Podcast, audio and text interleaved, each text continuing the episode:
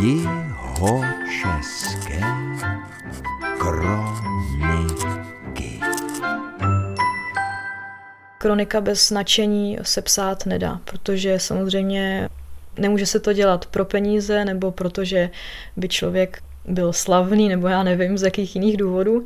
Musí to prostě dělat člověk, který chce po sobě něco zanechat pro ty budoucí generace a baví ho to a musí to dělat se zájmem. Já vždycky, když píšu tu kroniku, tak přemýšlím nad tím, co mě by zajímalo, jak to fungovalo před třeba těmi 60 lety. Čím Kateřina Mašlová je? Pracuji v knihovně a vedu tu kroniku. Připomeňme z minulého setkání, kdy Kateřina Mašlová nastoupila do městské knihovny ve Vodňanech a jak se ujala vedení obecní kroniky.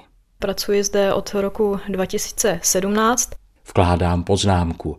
Po nedlouhé době, v září roku 2019, se Kateřina Mašlová stala ředitelkou městské knihovny Vodňany. A vzhledem k tomu, že ještě donedávna kronika spadala pod eh, knihovnu, a tehdejší kronikářka se rozhodla v psaní kroniky nepokračovat, tak ta funkce byla nabídnuta mně. A v kterém že to bylo roce, když jste se ujala psaní kronik?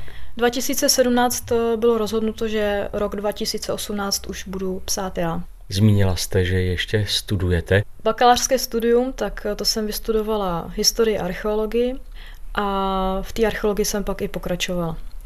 A v současné době studuji doktorát eh, na archeologickém ústavu v Českých Budějovicích.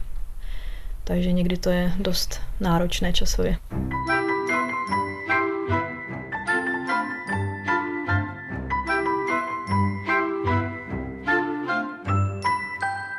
Snažím se vnášet něco svýho.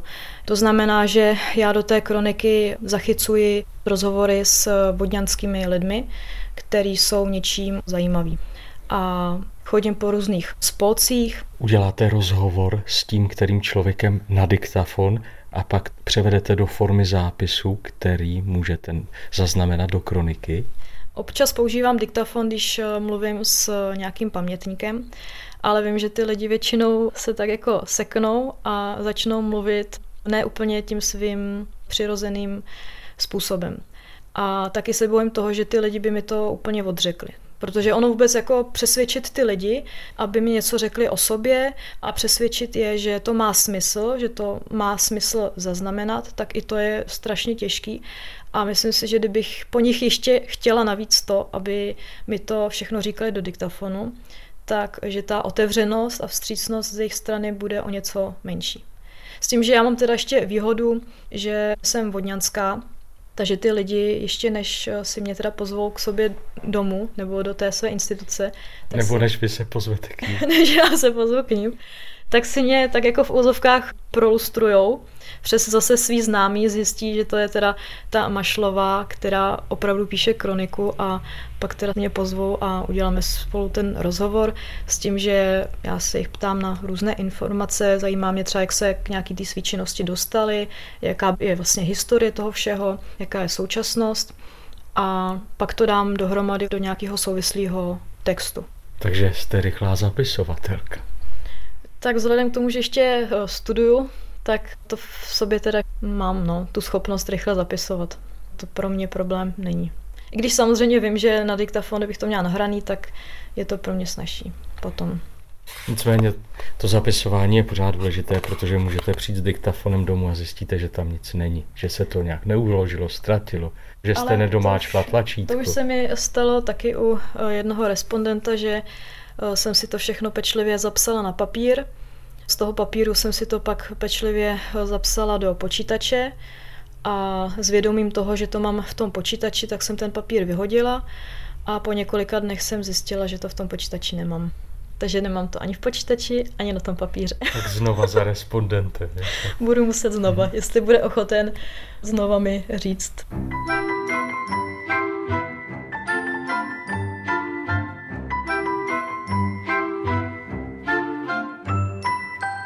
Tady vidím, že jste také zapsala něco, co je charakteristické pro vodňany, něco rybářského. Protože vodňany jsou spojeny s rybníky a s rybářstvím. Tady jednou za rok eh, se koná taková velká městská slavnost, rybářské slavnosti. A já tady tu událost do té kroniky zachytím, ale opravdu jen informativní ráz to má, obyčejný. Protože se to opakuje? Ne, že jakoby tu událost zaznamenám v nějakém strohým stylu, protože právě v příloze té kroniky jsou novinové útržky, výstřižky tady z té události, které popisují tu událost opravdu zevrubně. Takže nemá cenu tady ty hutné informace dávat do kroniky, když je to vlastně v těch novinách a ty v příloze té kroniky jsou. Stejně tak do té kroniky dávám třeba plagát z těch rybářských slavností. Do té přílohy? Jo, plagáty, fotky samozřejmě, dávám tam, i když jsou nějaký videa, tak to všechno bude vlastně na CDčku.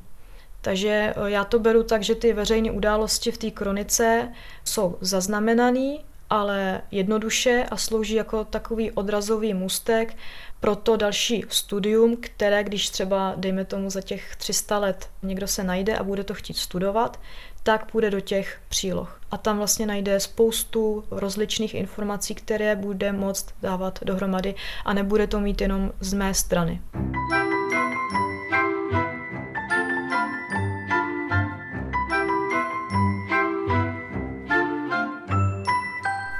To samé vlastně, když dělám rozhovor s těmi lidmi, tak třeba jsem dělala rozhovor s pánem, který je milovník umění, miluje hudbu, ale i výtvarné umění.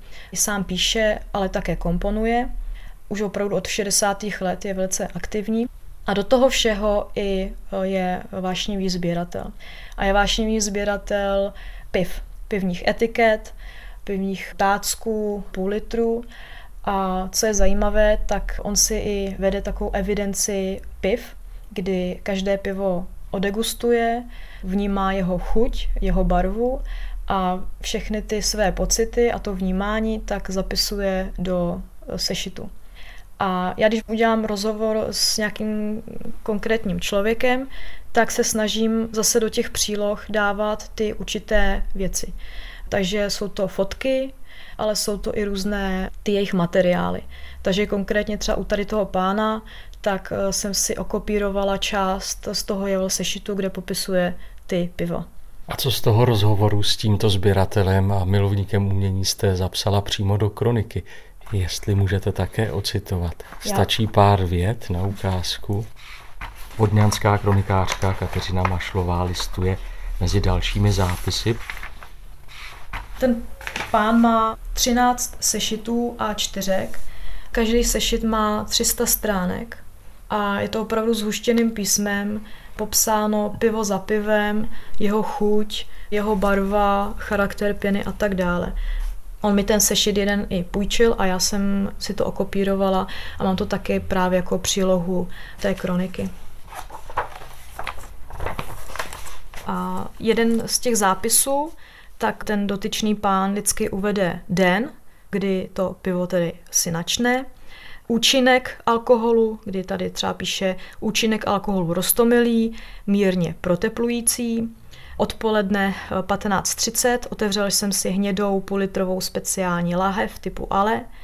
Popisuje tam výrobce, složení, vždycky ke každému pivu si dá fotku, použije i tu etiketu, účtenku, všechno je vlastně součástí toho sešitu a píše při nalévání do sklenice se vytvořila středně vysoká a jemně krupičkovitá, velmi hustá šedivá pěna s bublinkovou čepicí, převyšující ústí sklenice.